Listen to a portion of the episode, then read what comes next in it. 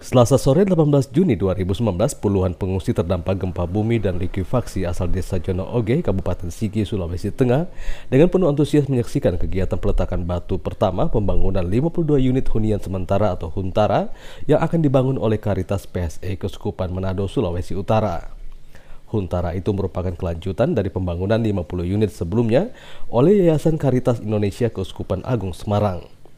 Huntara yang akan dibangun itu seolah menjadi jawaban dari semua doa dan harapan dari setiap keluarga di tempat itu untuk bisa tinggal di tempat yang jauh lebih layak ketimbang di tenda-tenda pengungsian yang sempit dan terasa panas khususnya di siang hari.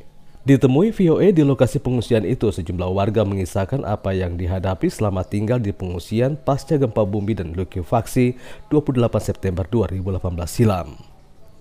Sambil menidurkan anaknya yang baru berusia 2 tahun di ayunan, Uli Yatin 29 tahun menceritakan ia sudah tinggal di tenda hampir 8 bulan. Sebagaimana tenda-tenda lainnya, tenda yang ditinggali keluarga Uli Yatin itu hanya terdiri dari satu ruang tengah yang dimanfaatkan untuk tidur di malam hari bercampur dengan pakaian serta perabotan, khususnya kipas angin untuk mendinginkan suhu di dalam tenda yang selalu terasa panas. Bagian belakang tenda telah dimodifikasinya sehingga dapat berfungsi sebagai dapur untuk memasak dengan kompor minyak tanah banyak semut ada lipan masuk sama panas kalau panas baru depan iya kalau bisa untaranya kasih cepat. Hal serupa dialami Nurjana, 29 tahun yang tinggal di tenda pengungsian bersama suaminya.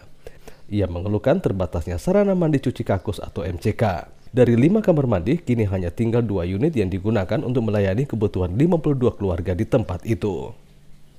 Direktur Karitas PSE Kuskupan Manado, Pastor Clement Joy Derry mengatakan tambahan 52 unit Huntara yang ditargetkan selesai pada Agustus nanti diharapkan akan memungkinkan setiap keluarga yang terdampak bencana alam untuk meninggalkan tenda-tenda yang telah mereka tempati sejak Oktober lalu. Spesifikasi Huntara rangka baja ringan yang dibangun tersebut memiliki ukuran luas bangunan 4 x 5 meter beratapkan metal. Dinding bangunan terbuat dari kasibor atau papan dinding bangunan dan berlantai beton. Setiap bangunan Huntara memiliki tiga pintu dan tiga jendela dengan satu kamar tidur serta jaringan listrik dengan daya 900 watt. Untuk kebutuhan sanitasi juga tersedia 8 unit sarana MCK, sementara untuk kebutuhan air bersih ada dua unit sumber bor yang dapat melayani kebutuhan 102 keluarga pengungsi. Dengan terbangunnya Huntara itu adalah selekasnya mereka pindah dari tenda-tenda ke hunian sementara supaya lebih layak karena uh, sudah cukup lama mereka bergumul di tenda-tenda. Ada banyak lansia, ada banyak anak-anak, banyak balita. Agus Lama Karate, Ketua Palang Merah Indonesia Kabupaten Sigi, Sulawesi Tengah mengungkapkan, sejauh ini setidaknya sudah terdapat seribu unit huntara yang dibangun baik oleh pemerintah maupun organisasi swadaya masyarakat. Namun masih diperlukan 3.000 unit huntara lagi untuk menampung ribuan keluarga terdampak bencana alam lalu. 5.000 rumah rusak berat dan tidak lagi dapat ditempati akibat serangkaian bencana alam itu.